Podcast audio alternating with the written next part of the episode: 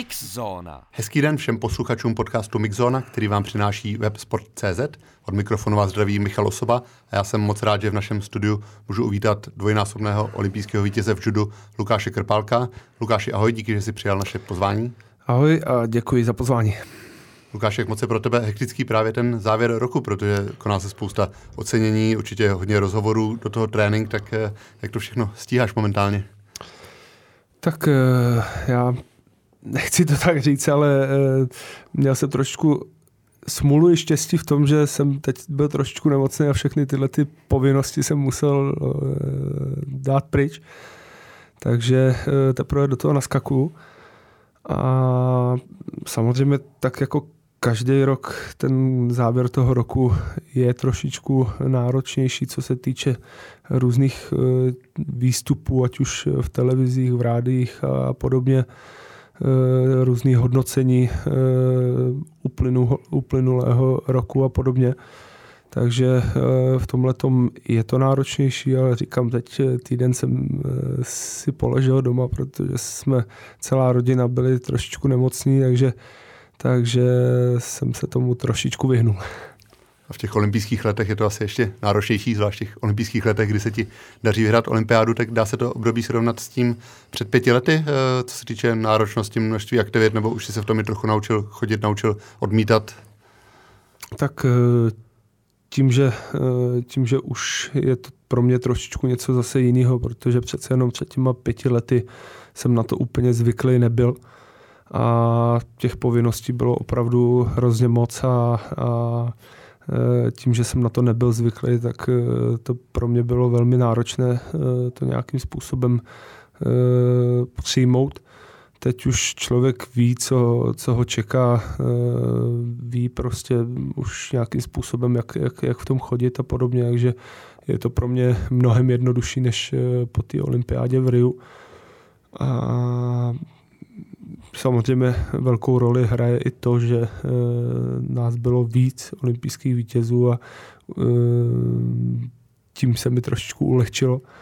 A další věc je ta, že e, v tomhletom covidovém období spoustu akcí není, nebo těch akcí, které třeba byly po olympiádě po Riu, tak opravdu spoustu, spoustu jich nebylo díky covidu, a, takže v tomhle to člověk má taky trošku jednodušší. My náš podcast natáčíme dva dny před vyhlášením sportovce roku, takže my ještě výsledky neznáme, posluchači už ano. Ty jsi sám zmínil, že letos těch olympijských vítězů, vás olympijských vítězů bylo víc, čtyři zlaté medaile, takže pro nás hlasující to bylo mnohem náročnější asi než před pěti lety. Tak eh, kdyby ty jsi se ocitl na našem místě a hlasoval si, tak eh, kdo by byl pro tebe tím sportovcem roku?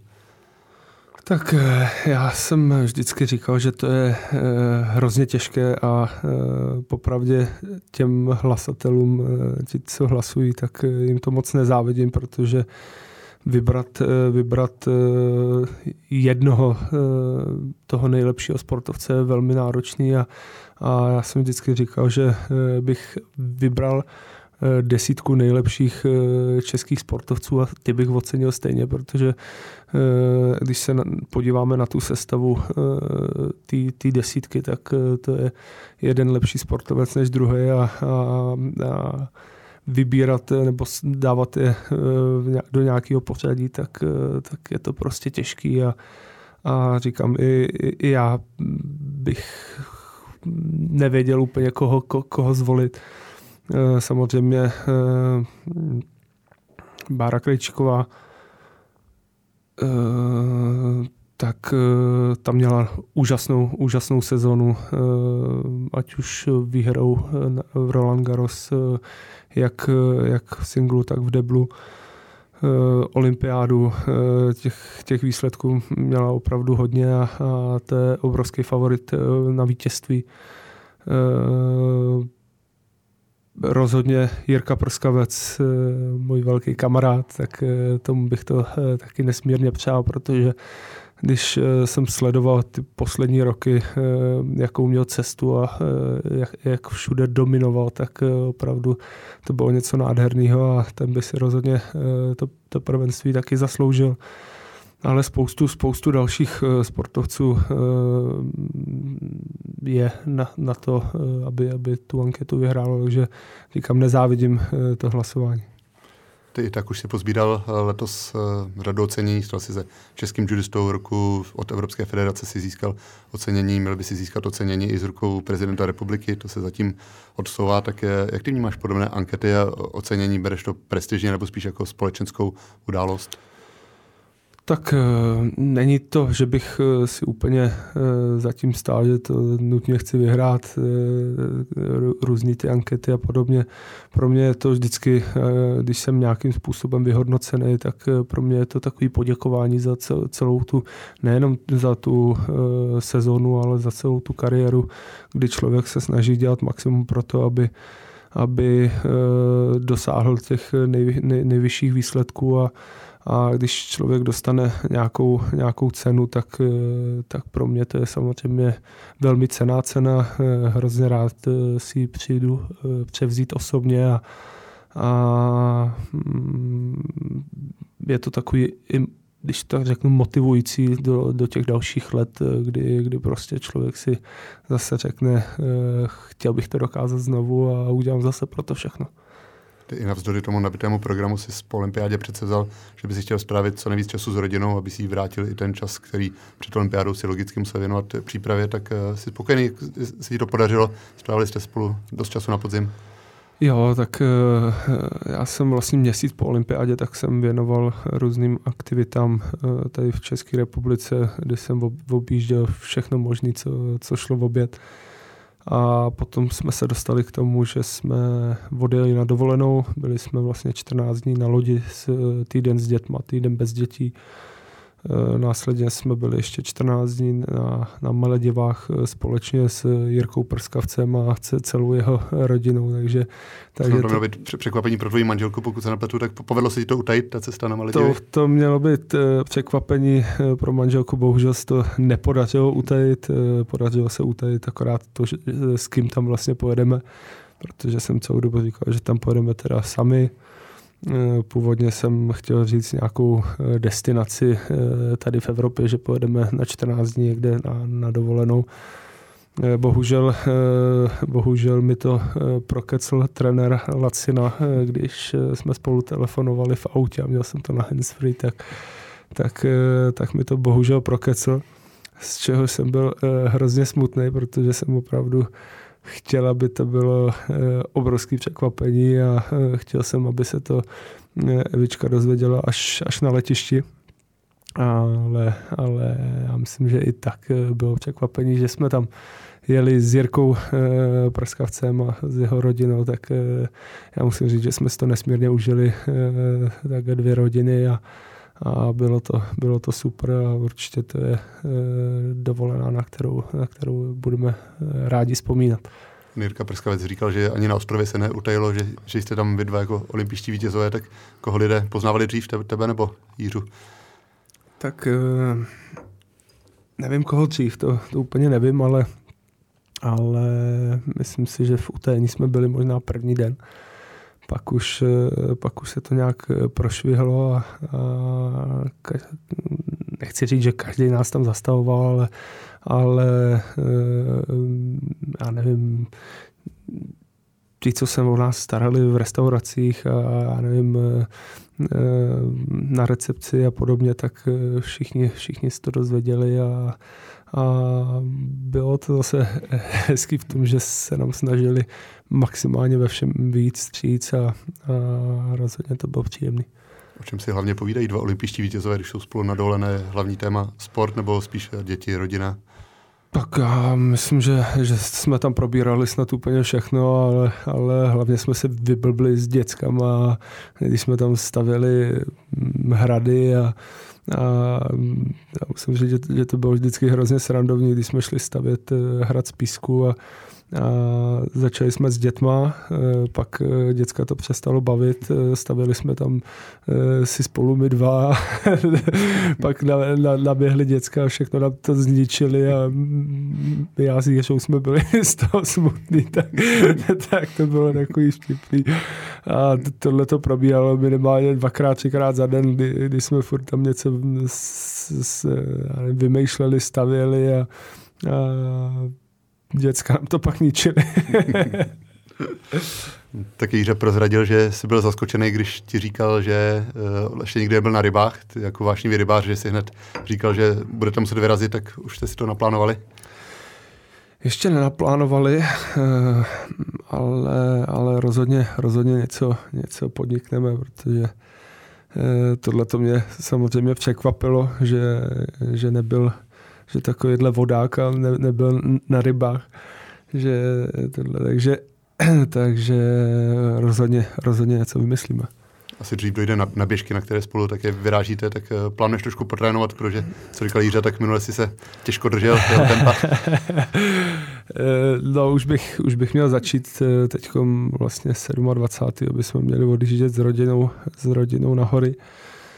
Tak rozhodně bych se tomu chtěl pověnovat a až teprve potom jít s Jiřou na, na běžky, protože Eh, naposled, když jsme byli, tak já jsem byl vlastně po tříměsíční silové přípravě. Měl jsem nějakých, já nevím, 118, 119 kilo a musím říct, že jsem ty běžky kousal hodně těžko. Samozřejmě já jsem takový, že to na sobě ne, nedám znát. Nicméně, když jsme jeli už nějaký 40. kilometr, tak mi opravdu došlo. Já jsem u sebe neměl nic, neměl jsem pití, neměl jsem žádnou tyčinku, neměl jsem nic. A prostě brutálně mi došlo. A tam už jsem musel přiznat, že už eh, jako to bylo trošku na hraně. Ale přitom jako já jen tak, jen tak mi nedochází. Eh, jako většinou, když tak jezdím, tak, eh, tak mi snad nikdy nedošlo a tohle, to, tohle mi možná dvakrát, dvakrát mi fakt jako došlo, že, že mi došel cukr a nemohl jsem ze sebou nic dělat. A tohle to bylo jedno z těch dvou.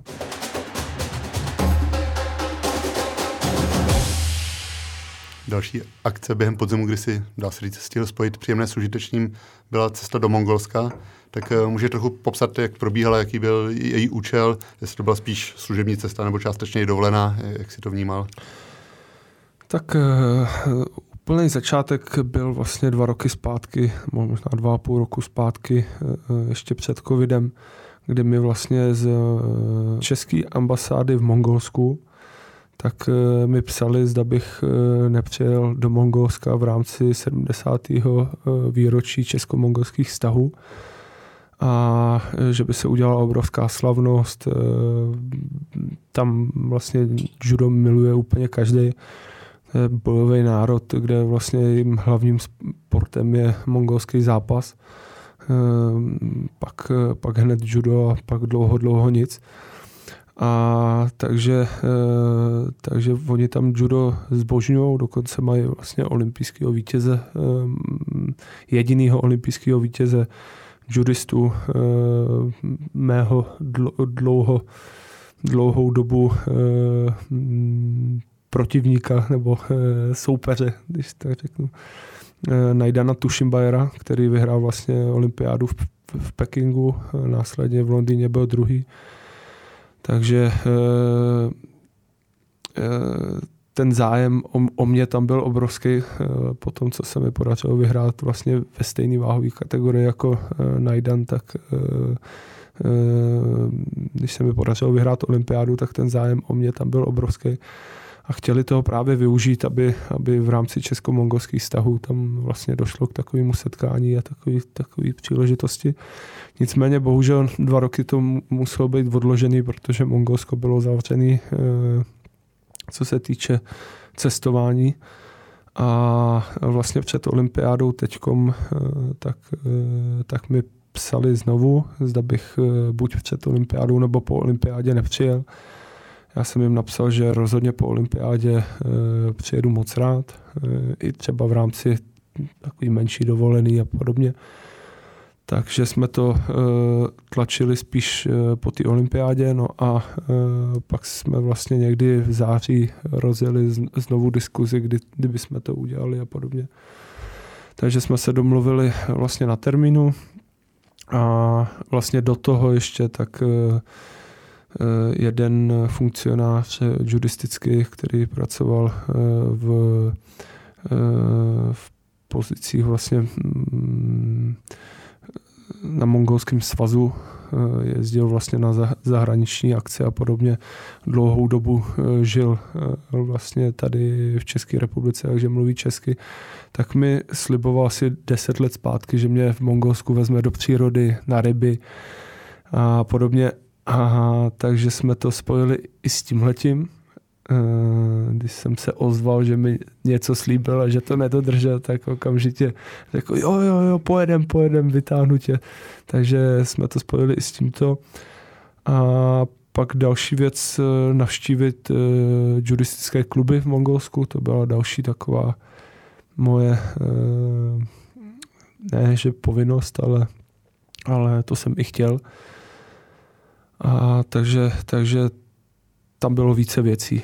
A uh, já musím říct, že jsem si to nesmírně užil, protože každá ta návštěva v Mongolsku, ať už uh, u různých uh, guvernátorů a primátorů a na prezidentu a podobně, tak já musím říct, že, že to bylo vždycky hrozně krásný, protože bylo na nich vidět, jak oni tím sportem žijou, jak to sledují a jak každý je bývalý zápasník, že každý eh, vysoce, vysoce postavený úředník eh, byl obrovská hrana a e, každý měl karfíky prostě a tohle to bylo to hrozně takový sympatický. Dokonce, když se to tam rozkřiklo, že jsem vlastně v Mongolsku, tak různí guvernátoři, já nevím, 500-700 kilometrů daleko se sjížděli do Ulaanbátoru, aby mě viděli. A já jenom řeknu, že 500 kilometrů eh, v Mongolsku je něco jiného než 500 kilometrů u nás, protože tam eh, ta infrastruktura není úplně moc rozvinutá. Těch 500 kilometrů člověk jede eh, třeba den a půl nebo den. Takže, takže bylo hezký, že si vážili tu cestu, aby, aby za mnou přišli a, nebo přijeli a aby, aby mě mohli jenom na chviličku spatřit a pozdravit. I na to rybaření došlo, vyrazili jste někam na lodi nebo jenom na břehu? I na to, i na to rybaření došlo, i přesto, že už nebylo úplně ideální počasí. Oni nás na to upozorňovali, že už eh, ty ryby eh, spíš se schovávají eh, před tou zimou, protože tam, když je zima, tak je opravdu obrovská. A takže jsme bohužel nic nechytli, byli jsme vlastně dvakrát, dvakrát na rybách celkem tři nebo čtyři dny. A musím říct, že mě to nesmírně uchvátilo, protože ta příroda je fakt eh, tak nádherná, eh, nedotčená a, a už jenom být vlastně v té přírodě a, a vidět to všechno, tu divokou eh, řeku nebo tu divokou přírodu, tak, tak to opravdu bylo něco nádherného. Dokonce, když nás takhle převáželi, tak tak se mi hrozně líbilo eh, to cestování tam, že člověk jezdí prostě po poli různě a, a teď prostě všude, všude jakoby pouště a různé tyhle ty věci a člověk musí jet prostě pomalu, prostě, protože člověk jede a najednou mm, eh, já nevím, za pět metrů je prostě propast. Že člověk musí dávat eh, obrovský pozor. A já musím říct, že mě to nesmírně e, bavilo. Tak jsem jim řekl, že, že, že cestou zpátky chci řídit. A to byl pro mě taky obrovský zážitek, kdy prostě člověk jede, teď tam kolem něj běhají koně a krávy a všechno tohle to musí dávat pozor na, na to. Tak to, tohle byl další takový zážitek pro mě a, a dá se říct, že potom už jsem si tam řídil zbytek, zbytek toho pobytu, protože to, to, to musím říct, že pro mě pro mě byla obrovská zábava.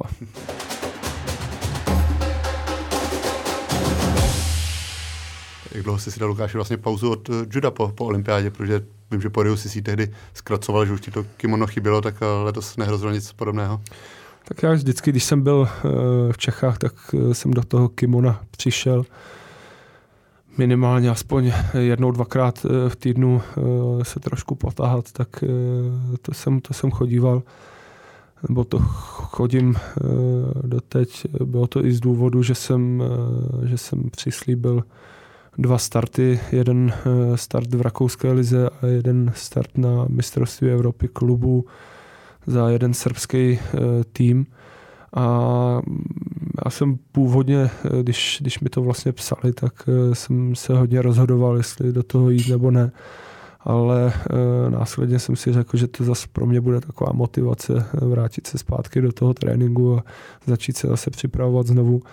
Takže jsem e, řekl, že, že jo, že do toho půjdu a kvůli tomu jsem musel už chodit opravdu pravidelně a, a před těma závodama už jsem chodil každý den vlastně do kimona a posil, co se týče posilovny, tak eh, tu jsem nevynechal, dá se říct, nějakou, nějaký další úsek eh, vůbec. Eh, tam už vlastně týden po olympiádě jsem si chodil zacvičit, zaposilovat, takže co se týče té tý posilovny, tak tu jsem tam měl, tu jsem tam měl danou furt. Proč jsi vlastně vybral srbský klub Červená zvezda Bělehrad pro to mistrovství Evropy klubu, nebo jak se vlastně vybírá, za jaký klub tak, nastoupí? Tak eh, protože mi psali eh, vlastně kamarádi ze Srbska, zda bych eh, za ně, za ně nestartoval, že pokud za ně budu, budu startovat, takže že mají šanci na to klidně tu, tu Evropu vyhrát. Bohužel jsme ji nevyhráli, byli jsme na druhém místě, ale i přesto pro ně to byl největší úspěch, kterého dosáhli. Dvakrát byli bronzoví, v před, někdy v předešlých letech a letos poprvé byli ve finále, takže e, měli obrovskou radost a, a startoval jsem za ně prostě, protože tam mám, mám spoustu kamarádů, ať už právě v 90. Nemanja Majdov, e, mistr světa z roku 2017, výborný judista eh, ve váhové kategorii do 81 kg. Tam měli gruzínského eh, judistu, který už se pere za Srby, Rekviašvili a, a hm, v 7 trojice měli koupenýho Azerbajdžánce eh, druhýho z olympiády a teď nevím v Tokiu, jestli byl pátý nebo třetí, teď, teď bych kecal. Takže dalšího výborného judistu Orujova. Takže jsme opravdu měli eh, výborný tým, a, ale bohužel, bohužel ve finále jsme prohráli s ruským týmem a, a byli jsme druzí, nicméně, nicméně jsem jim slíbil, že v dalších letech eh, za ně budu znovu startovat a že to dotáhneme na to první místo. Kdyby měl pro tebe přijít uh, ostrý návrat k turnajům? Tak tohle tato, eh, tenhle ten start na té Evropě byl takový odrazový můstek a teď už bych chtěl eh, zase eh, dát tomu nějaký pravidelný režim, začít se pomalinku připravovat, objíždět první kempy. Hned začátkem ledna bychom měli mít první kempy, tuším, že v Antálii, následně na Slovensku v Šamoríně a pomalinku se zase připravovat. A první start, eh, kdy bude, tak eh, to popravdě úplně nevím, eh, jestli to bude v březnu, v dubnu. To ví, že mě i láká myšlenka, že bych startoval na Grand Slamu v Paříži, který je v únoru, ale myslím si, že na to bude ještě, ještě brzo, protože protože já pokud budu startovat na nějakým turnaji, tak chci být maximálně připravený a Myslím si, že eh, tohle by bylo opravdu brzo. Nicméně eh, by mě to hrozně lákalo, protože eh, Grand Slam v Paříži mám nesmírně rád.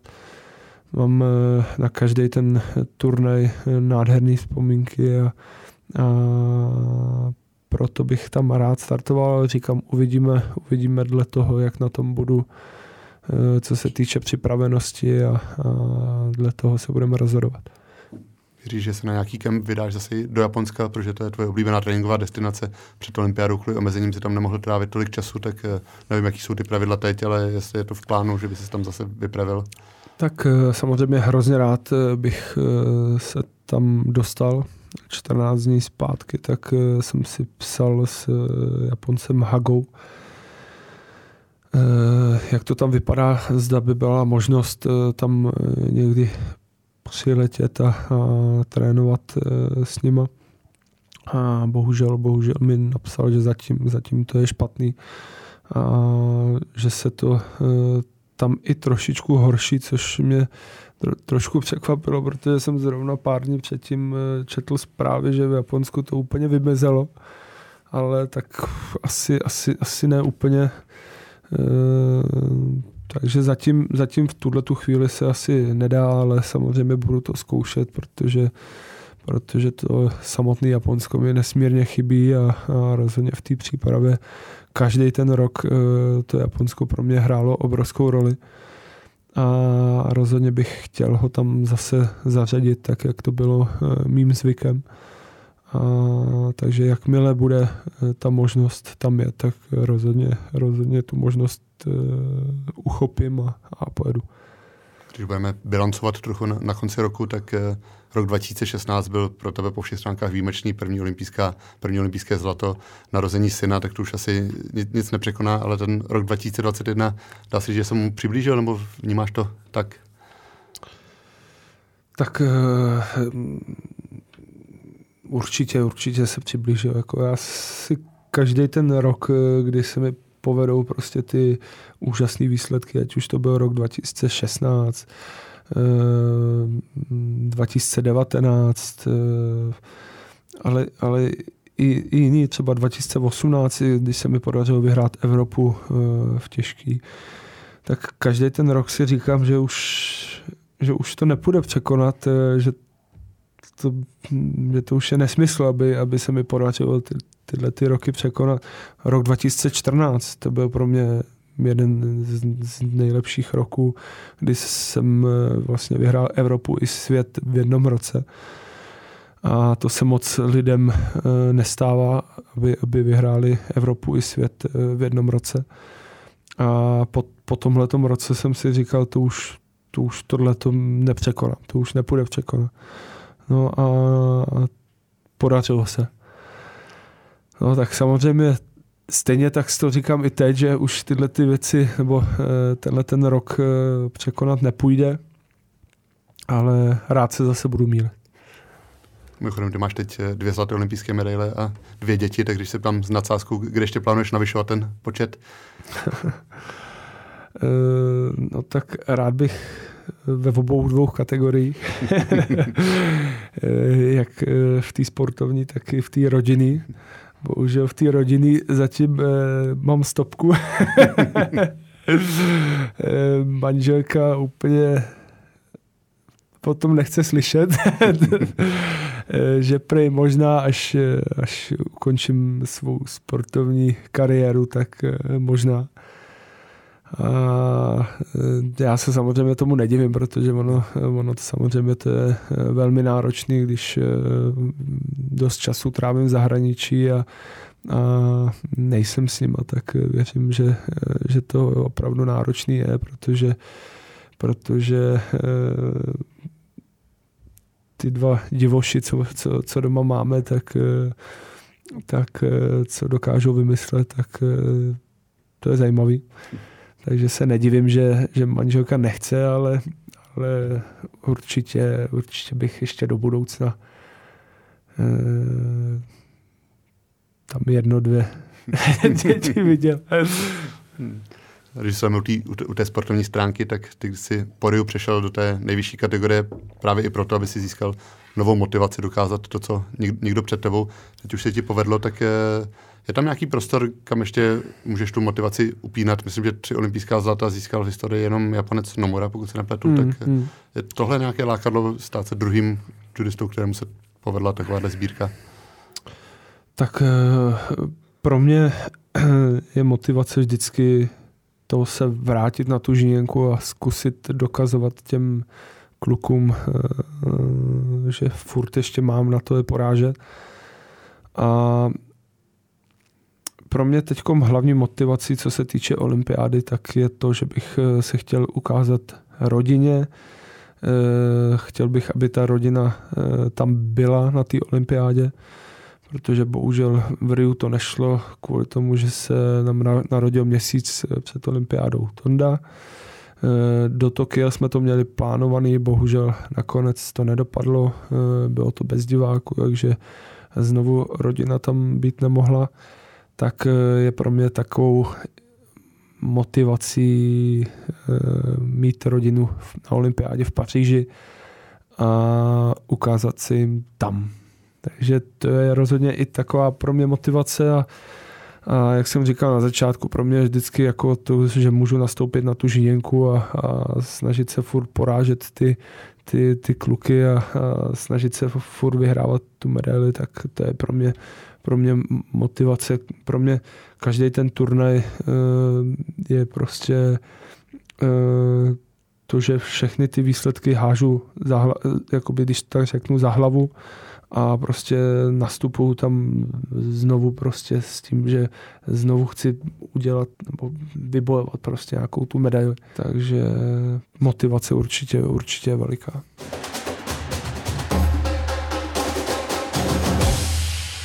Ono ten letošní rok skončil parádně olympijským zlatem, ale když se vrátíme třeba o rok zpátky, tak to bylo po Evropském šampionátu v Praze, který ti nevyšel úplně podle představ. Hmm. Pak na turnaji v Izraeli si prohrál v prvním kole tak eh, nalezl by si na té své cestě k olympijskému zlatu nějaký zlomový bod, nebo co bylo důležité k tomu, že jsi se odrazil od těch výsledků, které tě nemohly úplně uspokojit až eh, k tomu velkému triumfu? Tak eh, rozhodně si myslím já osobně, že nebýt to té prohry na začátku sezony v, na Grand Slamu v Tel Avivu, tak nebýt téhle prohry v prvním kole, tak eh, si myslím, že by to třeba nemuselo eh, dopadnout tak, jak to dopadlo, protože eh, já musím přiznat, že pro mě to byl hrozně těžký moment, kdy jsem se hrozně zamyslel, co prostě dělám špatně, co, co bych měl dělat líp, co, co bych měl změnit a podobně. A ono vlastně nejenom tenhle ten eh, jeden turnaj, ale celkově i vlastně ten konec té sezony, kdy jsem na, na mistrovství Evropy, které bylo právě tady u nás v Praze, skončil na pátém místě. Eh, ono zas tak špatný výsledek to není, ale tím, že to bylo na domácí půdě, tak rozhodně tu medaili jsem chtěl vybojovat. Bohužel to nedopadlo. Eh, následně eh, další turnaj jsem vypadl v prvním kole, tak eh, to bylo hrozně těžký období pro mě. A najednou prostě jsme všechno museli překopat, dát si jasný harmonogram, co, jak musíme udělat, aby, abych byl maximálně dobře připravený k té olympiádě. A, a to se, to se jakž takž dařilo. Samozřejmě občas, eh, občas tam přišel nějaký moment, kdy, eh, kdy to zase nebylo úplně ideální, protože eh, co se týče těch kempů, tak spoustu těch kempů jsme měli zrušený a bohužel jsme nemohli mít tu přípravu, kterou bychom úplně chtěli mít.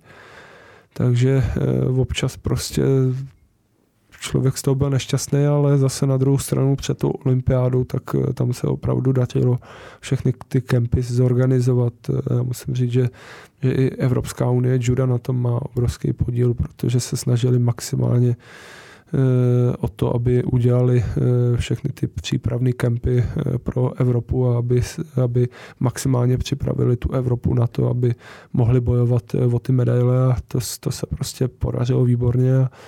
A díky tomu jsme byli eh, tak připraveni, eh, jak jsme byli. Ty už si před olympiádou naznačil myšlenku, že v případě úspěchu by si se mohl vrátit do kategorie do 100 kg, kde si se bral předtím, pak si to řešil vlastně skoro celý podzim. Dá se říct teď, že už si definitivně rozhodnutý tedy zůstat v té nejtěžší kategorii?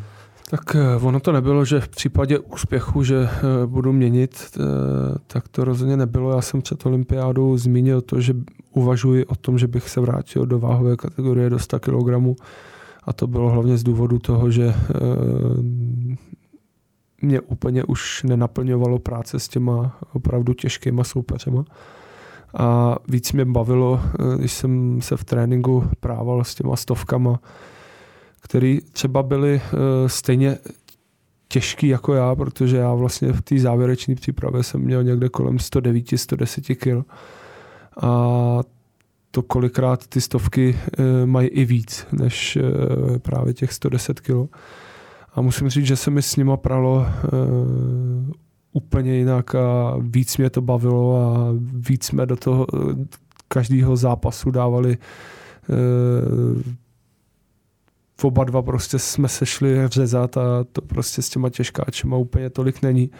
Ty se snaží to sešroubovat, držet to v rukách a do ničeho mě nepouštět a a to mě úplně moc eh, nebavilo, takže z toho důvodu jsem, eh, jsem začal uvažovat o tom, že bych se po olympiádě vrátil zpátky do stovky. Nicméně potom, co se mi podařilo vlastně vyhrát tu olympiádu v té nejtěžší váhové kategorii, tak eh, jsme i trošku usoudili s trenérem, že by byla blbost se zase vracet zpátky a že už bych eh, se měl eh, tu svoji sportovní kariéru doprat v té eh, v nejtěžší váhové kategorii. Nicméně nechávali jsme to ještě uzrát a já myslím, že rozhodla sama váha, že když se mi vyhoupla přes 120 kg, tak jsme si řekli, že to už je opravdu asi blbost jít, jít do stovky a schazovat tolik kilo jak se ti povedlo tak přibrat, protože ty, když jsi chtěl tehdy nabírat eh, tu svalovou hmotu a ty kila, tak ti to tolik nešlo, tak teď eh, ten odpočinek eh, hrál roli, nebo v poslovně si přidal.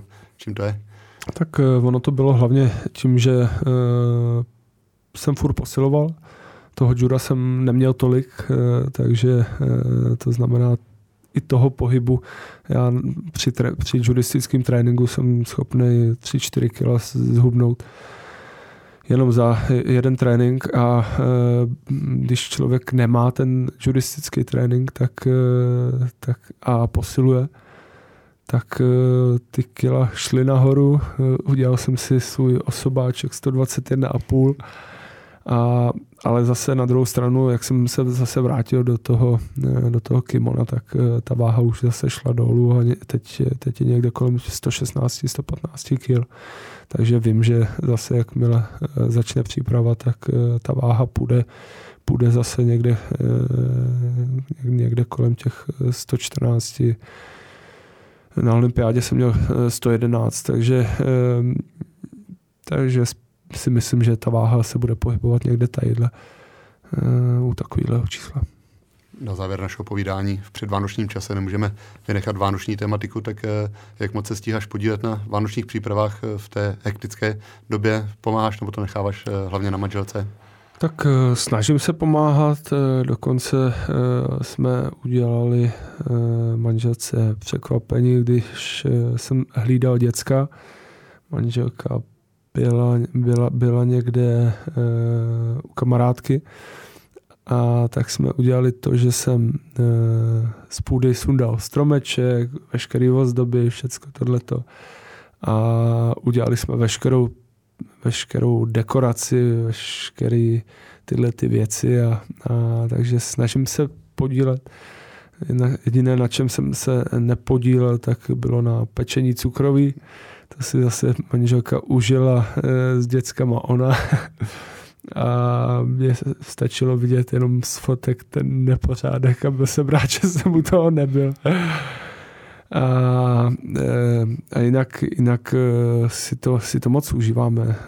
Já myslím, že to jsou nejkrásnější časy teď, když děcka jsou v těch letech a vidět ten úsměv na, na jejich tváři, tak to je to nejvíc a rozhodně se těším na, na celý ty Vánoce a, a, a na, na, na ten čas zase strávený takhle, takhle pospolu.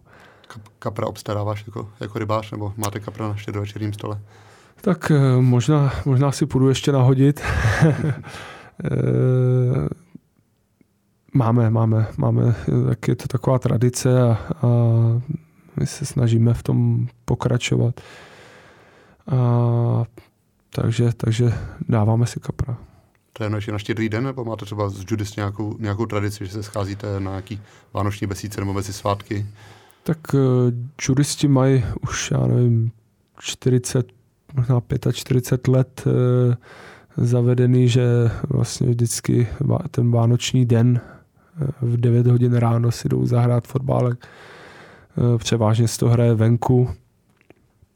Uh, pokud opravdu, já nevím, neprší nebo něco, nebo tak se to vždycky hraje venku.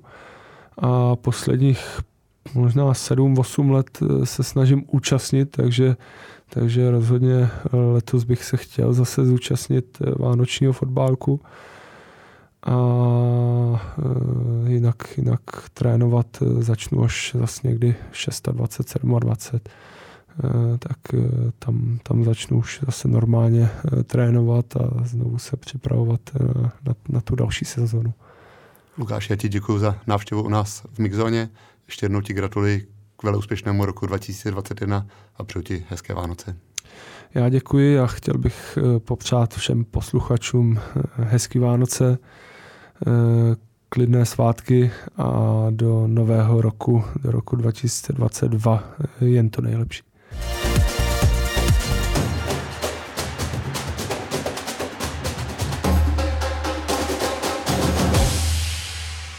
Mix Mixsauna.